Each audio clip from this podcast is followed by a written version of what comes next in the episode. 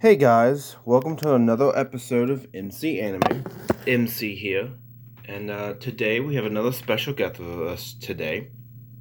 The host of a, a Dash of Science podcast and a science communicator. Chris, how are you doing today? Hey, I'm doing pretty good. Thanks for having me on the show. How are you doing? Uh, pretty well, pretty well. Uh, please tell the audience a little about yourself, where they can find you on social media, and uh, what do you do in general? Sure, absolutely. Uh, like I said, my name's Chris. Uh, I am a science communicator. I am a physicist, and I am an engineer at NASA. In my spare time, I like to do science communication, which is essentially just talking about science subjects with people at a level that they can understand. So, kind of bringing complex ideas, bring them down to kind of a general level, and that's just what I love to do. I've been podcasting and, and communicating science for about a decade now.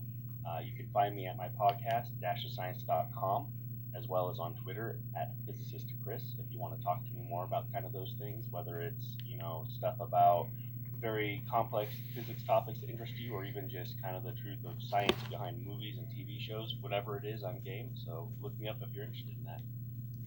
So yeah, so this particular episode is an interesting episode uh, I reached out to Chris as a science correspondent or slash communicator. We decided that Dr. Stone, the, the portrayal of science and chemistry, was a really good topic for him to divulge into. So, further ado, what did you think of the, the science depicted in Dr. Stone?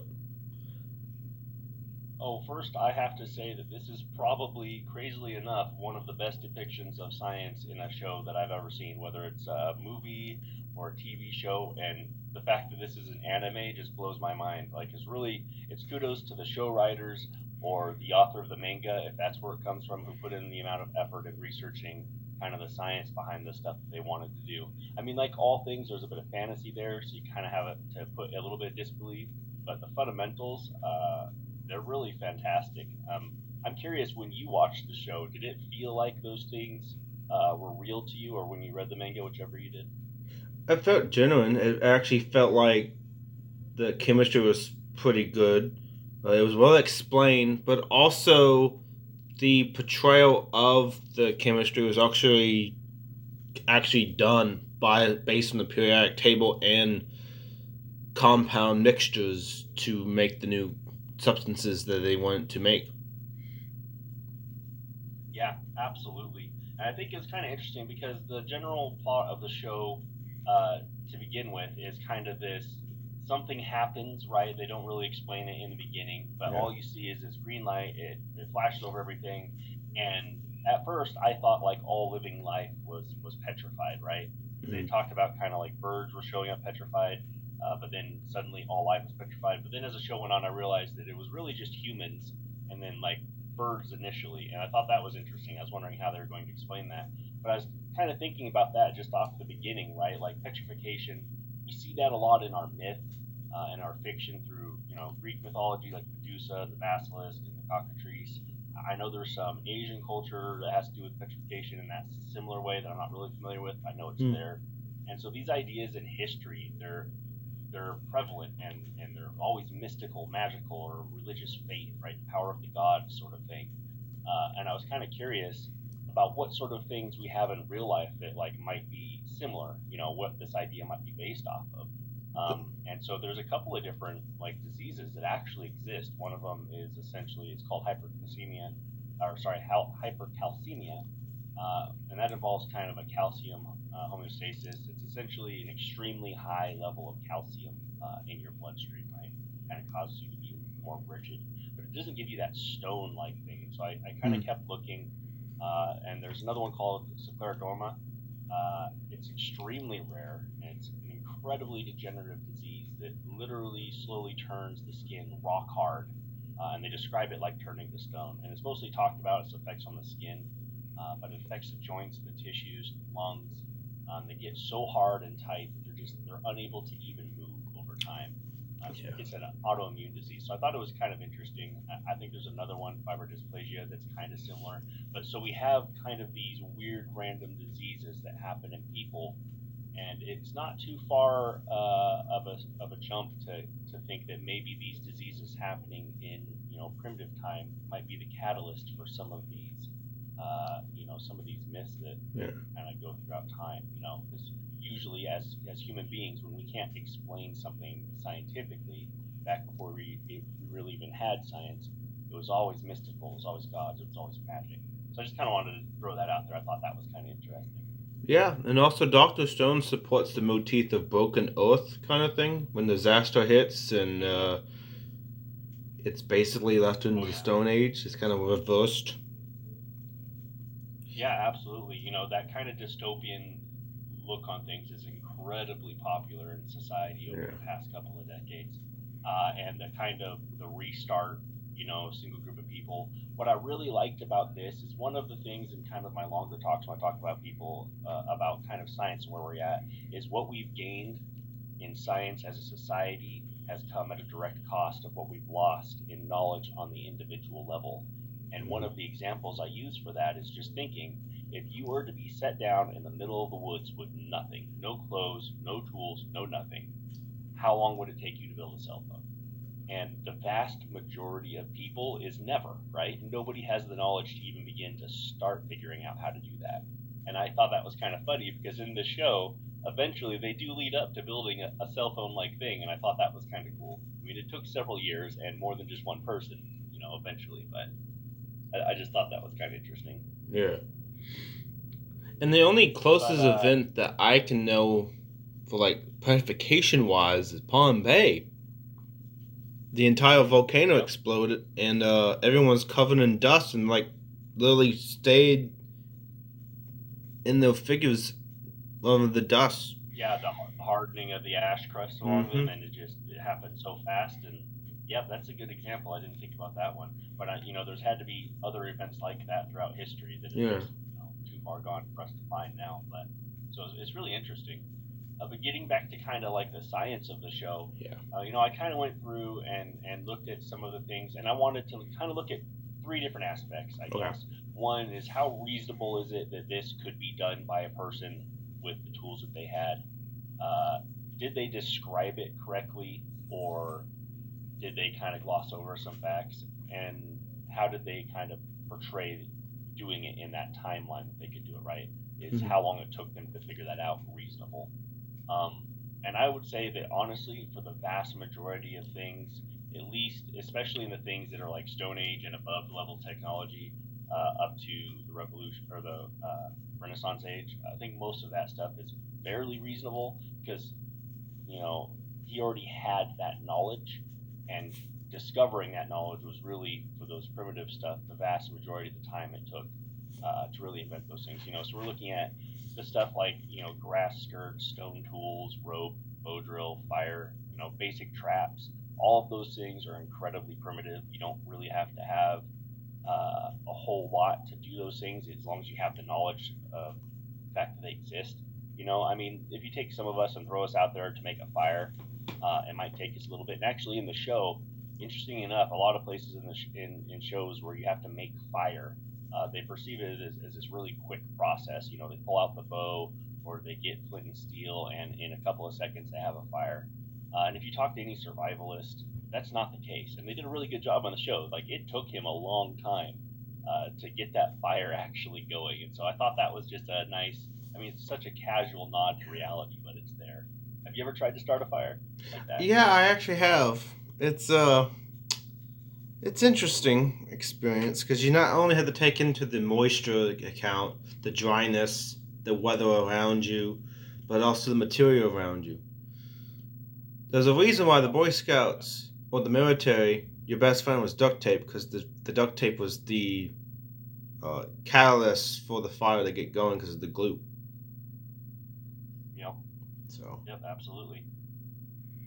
But uh, going back to kind of the petrification process that happened in, in episode one, like I find it interesting because it really make it look like it's a, it's something from space uh, that's causing this way that the light comes in. And it's a really common trope because I think right now our only true mysteries anymore for humankind that are like scary. If the idea is like deep ocean and outer space because we we haven't conquered them fully yet. So it's really easy to place this mysterious thing coming, you know, from out of space that causes this this stuff that we can't explain happening, which is what it kind of looked like, uh, you know, at the beginning because it's really easy. You don't have to follow the same Hmm. physics or logic or technological, you know, uh, paths that we have here on Earth. Um, but one thing I did notice is that the clothes and the items, like some of them turned to stone and some of them didn't. Yeah. Right? Like uh, I can't remember the main girl's name off the top of my head, Yeah. but when she petrified, her uh, her headphones turned to stone also.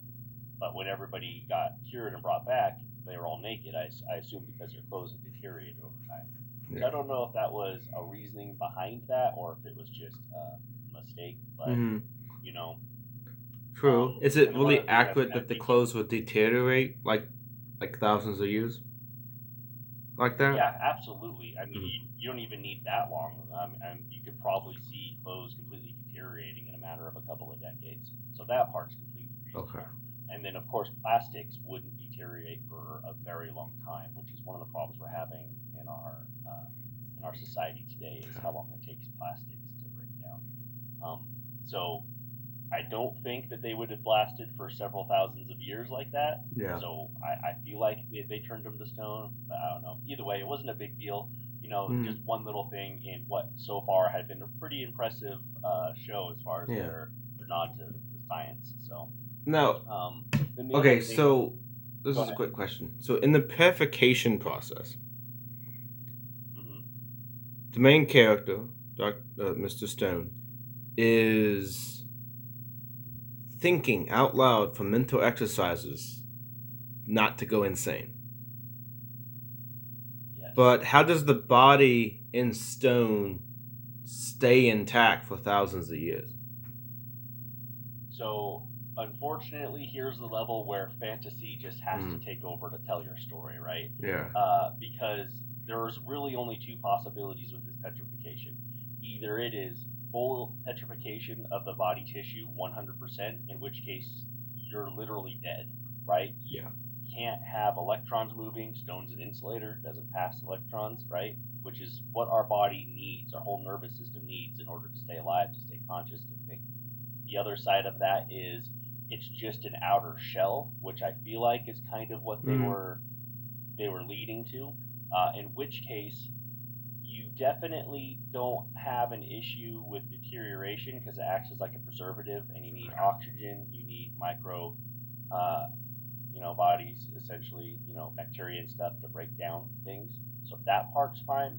But you know, he talks about how much energy it took in order to keep his brain cells moving in order to be thinking for that long. And that's just for his brain. That doesn't count all the energy that our body would need to survive, right? Yeah. Kind of push this idea that the stone had this curative process and and stuff like that. But in reality, at the end of the day, as long as you're not dealing with like advanced topics and relativity, we basically follow the idea of conservation of energy and Yeah. matter. In order for the body to take that energy and use it, it has to come from someplace. And they do talk about that, the idea that any type of stone would have that energy to give, but also stay there, right? If the stone was deteriorating, sure, maybe. And I guess you could kind of throw that in there, like maybe that's why he was the first person to be able to break free because he was using, you know, a significant more amount of energy that was maybe deteriorating the rock. But I don't feel like that's where they were going with it. I think that they, if I remember correctly, some sort of of their, you know, miracle fluid dripped on him and started the process. I feel like that's what they were going. Yeah. But so again, that's kind of one of those ideas where you have to kind of suspend reality a little bit if you want your show to have a plot. Yeah, true. you know what I mean? So, um, then I was I was actually going to talk about that too, so that's pretty interesting. One of the other kind of things I was thinking about too is so this is essentially some form of light that's causing this. Uh, in order for that to happen, it would have to be, you know, we have light or radiation that can penetrate the body, you know, like X-rays, Mhm. uh, which are something like 10 to the negative 10 meters in wavelength um, and 20 hertz. So the idea that light can penetrate your body and cause damage, you know, like radiation is real. Uh, but to cause this kind of turn, I never really got if it was turning like the skin Mhm. to stone or if it was creating like a membrane of stone from something else around it. I never got that, but the idea that light can cause problems in your body is certainly certainly real. true. If it caused like a membrane or anything, from my understanding, the light has to hit the skin, but it has to react with a chemical to cause that. So I think it'd be if it's a membrane forming from the light, and the light's hitting this particular chemical, and it's causing this chemical reaction. That's the only way I can think that the stone petrification can be done by light, because usually light reacting to chemicals have different effects that can possibly trigger maybe pacification as a, like a reasonable theory.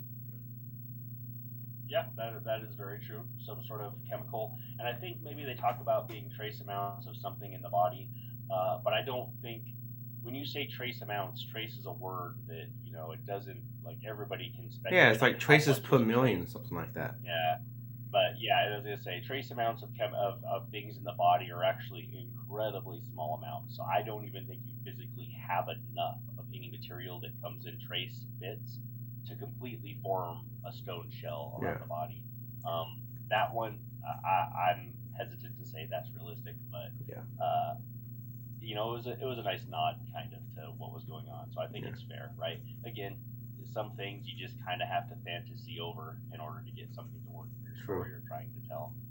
Um, I think one of the first really big uh, ideas that were kind of, I would say, surpasses the normal person's ability to come up with quickly um, in the show was really kind of the discovery of that first episode and that second episode of that the, the miracle fluid, right? Mm-hmm. the nitel, the, the nitric acid. Um, and it's interesting because one of the things that I always, there's a couple of things that are convenient and that are done in this show that are just, you just have to be okay with. It's not exactly wrong, but the odds of it happening are extremely rare, I guess. And one of those is the fact that they are within a walk of pretty much everything that they need and easily able to gather within pretty much the surface of the earth to make everything that they make. And that part is plausible but not reasonable, if that makes sense. You know, when they need sulfuric acid, they, they're close enough to a volcano to find sulfur, which I, I get there in Japan. There's a volcano, you know, there's volcanoes down there. But, you know, like everything else that they need is really close by. Uh, and then also just the amount of time that uh, he takes in developing these things and the amount of precision, right? So you can make a crude version of a lot of stuff, especially like the glass works and stuff that he gets into later on, uh, where he makes like this full nice set of glassware for like his chem lab. Yeah. Um, you could blow glass. Blowing glass is what I would call a medieval or ancient skill, uh, but doing it to the precision that is needed to make the glasses, you know like graduated cylinders for proper measurement, um, that's probably something that would take years of trial and error in order to get. You know, Yeah. so that's again, that's one of those parts that's kind of like a nod. Yes, you can know like how to make gunpowder, right? We we know like that's pretty common. I use it in rocketry motors and, and stuff like that. Sulfur, carbon, uh, uh, potassium nitrate. But what what amounts do you put together to make that? Mm-hmm. and knowing it's one part this, two parts that, three whatever, that's nice, but you have to be able to measure those incredibly precisely in chemistry. It is definitely not a throw them all together and be off by a couple of grams and have it work. Like you could have a very, very, very slow burn or an incredibly energetic fast burn, depending on how that mixture gets messed up. And that's true for a lot of the stuff that's in chemistry. You know, a lot of this stuff happens naturally, but happening to the right amount to be useful in the in the precise ways that we use these things. I think that's where kind of some of the massaging Yeah. But, you know what's needed, the general ideas of, of where stuff comes from. You know, like the the bat guano in the cave and the fluid leaking, da- uh, dripping down, and kind of all that stuff. Sure, that's absolutely reasonable. they talk about like uh, making wine, right? And being able to stomp on the grapes, and wine is fermented grapes, and that's absolutely true. But distilling wine also requires yeast, and while there's absolutely the right kind of yeast in the environment normally, being able to concentrate it and get it uh, is trial and error, right? It's not going to happen immediately, and how much available uh, to cause that reaction. You know, they do make natural natural wine that just it's formed, Yeah. it's fermented from natural yeast in the environment. But it's definitely nowhere near like the wine that they make in a lab or in a, Yeah. in a winery where they actually control the yeast. You know, What's your thoughts Still a lot of about that kind of the precursor to it- penicillin?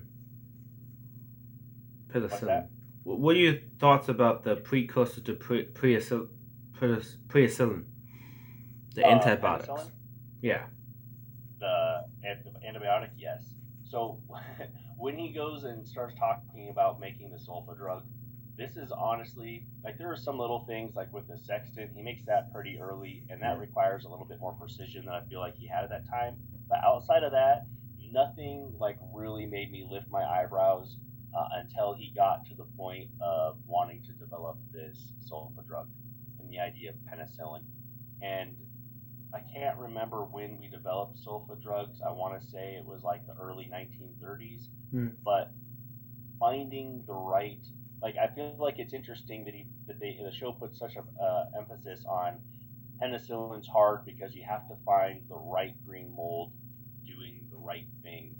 Uh, and I feel like that's true with everything that they did, but they didn't seem to have a problem with it. So instead, they went towards making this sulfa drug, which is a far more complex uh, requirement. I mean, you need the hydrochloric acid, you need acid, uh, you need ammonia, sodium hydrogen sulfate, aniline salt, sodium, you know, this big long list of stuff. And also electricity, which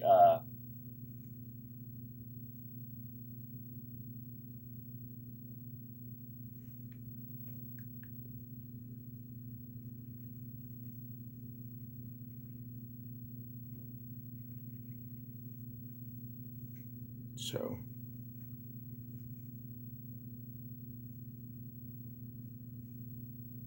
uh, in order to run some stuff. Like Mhm. you could run the anti bulb, that's fine, and how much voltage it has would be like brightness of the light. So that's why those things kind of dim in and out. Uh, but kind of some of the more advanced stuff that they wanted to do, um, like making the batteries, and all that kind of stuff. Uh, that's that's a little out there. I'm I don't want to say that what they did was incorrect. It's just what they did would have taken probably you know a couple of decades to perfect enough to actually work. Yeah. Um, and that's kind of all that kind of stuff. Again, like I said, that kind of started with the with the creation of the of the sulfa drugs. You know, they get into the magnets in that for making the sulfa drug. And sure, we have lodestone, uh, you know, the ferrous rock, but going from that to a high-powered magnet iron rod and lightning and all that stuff, um, that's hard to do, and it takes a level of precision that I don't feel like would be capable in those scenarios. You know, so again, like these these complex ideas come about, and they're like, yes, they have the right steps, yes, they have the right recipes. Uh, could they make something? Sure, but it's not going to work as well as it works in the show. It's not going to be, you know, modern day level items. Yeah, and also guessing that the sulfur drug would be the right combination to fix whatever the uh, illness at the time, the bacterial or fungi illness. So. that that's true. And like we know with you know antibiotics, uh, you know there's bacteria and there's virus, and an anti an antibiotic antibiotic only works with one of those, you know. And so it's it's not a bad guess because in reality, like antibiotics, they helped cure a vast majority of the diseases that we had uh, uh, pre-antibiotics because of how prevalent bacteria uh, is and viruses are, right? Yeah. Like, so it's not a it's not a large stretch, I guess, Mm. To say that that was the right call. Um, you know, the fact that I think that they alluded to that it was some form of pneumonia type infection that was genetically more, I guess, susceptible to. Like if you go all the way backward, we're talking about the astronauts. I don't know how much you want to talk about things in the show that are, might be spoilers or anything like that. So Yeah. I'll let you, as the host, decide that um, for people who haven't watched this. But you know, it's not a bad guess that uh, uh, an, anti- an antibiotic would cure her disease. But you're right; it was still a guess. Yeah. Uh, and it's a guess that she wouldn't be allergic to that kind of uh, Yeah. antibiotic, which we have all the time. Um, though penicillin is like the number one uh, antibiotic that people are allergic to. Yeah. Um, and You- less so with sulfa drugs. But Another thing I kind of wanted to discuss is the the village. Uh, Yes. Dr. Stone's father being the creator of the village, and uh, genetic wise, it's like what, ten times removed to the t- current generation. That's not really Yes. genealogy possible for that village to be like no, that. you're absolutely right. You're 100% correct. So, one of the things that I did for my master's thesis uh, was talking about generational shifts and like what it would take if we were going into space and we didn't have the technology uh, faster than light travel. Uh, the only way to get there would be to have these generational shifts, right? You set out with a large enough population that by the time you reach there, you have a large population that can settle. So, what do you need not only to get along, but just through you know genetics to have enough variety that you're not going to cause these problems. And if I remember correctly, they had maybe five or six different people at the start of that village, uh, and that is absolutely not enough uh, genetic diversity to have a population last very long without having some very severe problems. And so people that don't really know how that works is essentially, you know, when you have a child, they get half their genetics from mom and half their genetics from dad. So, you know, all of their siblings can vary a little bit in their genetic makeup, but not by a lot. So when you start reproducing within that same family, you start uh, increasing the chance that these more rare genetic issues will pop up because then you have a higher chance of passing them down. And so even with six people, that's three pairs. Even if you just ignore ethics and get weird and you intermix those, you know, it's it's still, you know, what whatever that is. Uh, you still have less than ten pairings of people, right? hmm And so, as you come down, if you don't have another source of human beings from somewhere, uh, you're going to get weird blood issues, you know, uh, where you can't stop bleeding. You're going to have weird genetic disorders, all that stuff. I would not want to see the society that survived several thousand years based off of six people's genetics. Yeah. So yeah, you're right. That is actually a, a glaring uh, miss on the part of being realistic as far as ideas. go. Yeah. So, as we come to a close, uh, what is one theory you want to, for the audience to take about Doctor Stone and you as a science correspondent? Honestly, what I would love people to do is take two things uh, from the show. One is something that he really stresses that I think is important to stress about science. Science is not a book of answers. Science is just a process. It's a process where we take all the information that we're observing and we experiment with it and we come out with these solutions. But those solutions, they don't go into this fact book of science, right? That's why everything's changing when we gather more information and we study more. So just remember science is a process, not a book of answers. And the second thing to remember, what's really good about this stuff is you can learn how all this stuff works. You can figure it out just by asking questions. When you're looking around, ask how that works. Take some time, look into it. If you don't understand, ask somebody to help you. You know, come to my podcast, learn about something. Yeah. Uh, just to throw that in there. but this works because this man is an exaggeration of what one man can do, probably, but he has this natural curiosity that led him to understand the fundamentals of all of these things. Yeah. So, if you were to get stranded in the middle of the woods, you might not be able to build a thriving technological, you know, kingdom of science with cell phones, but you can build enough to be to survive and to be comfortable. And I Mhm. think it's interesting to look into what it takes for that. So. And uh, a big, you know, symbol wise is E equals MC squared. That's really important because that's had the energy and conservation, everything kind of come together in basic chemistry formulas. So you have to understand that to go further. Absolutely. I think the two most important equations in physics is E equals mc squared and F equals ma.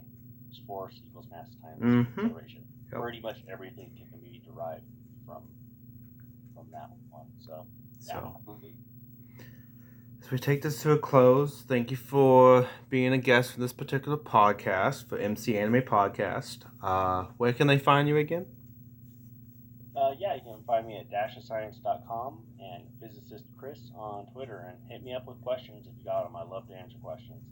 All right, guys, you heard from uh, Chris and all the different a dash of science and physicist Chris on Twitter.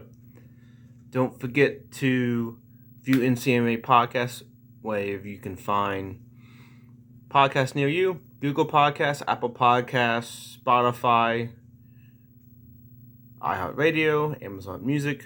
Don't forget to join our Patreon, become the MC Animator community and tiers posting original messages, polls, anime content, anime tiers, all that stuff you can get access to. Uh, thank you for having Chris here with us, and uh, thank you for your science expertise. Yeah, absolutely. Thanks again for having me. I loved it. Bye, guys.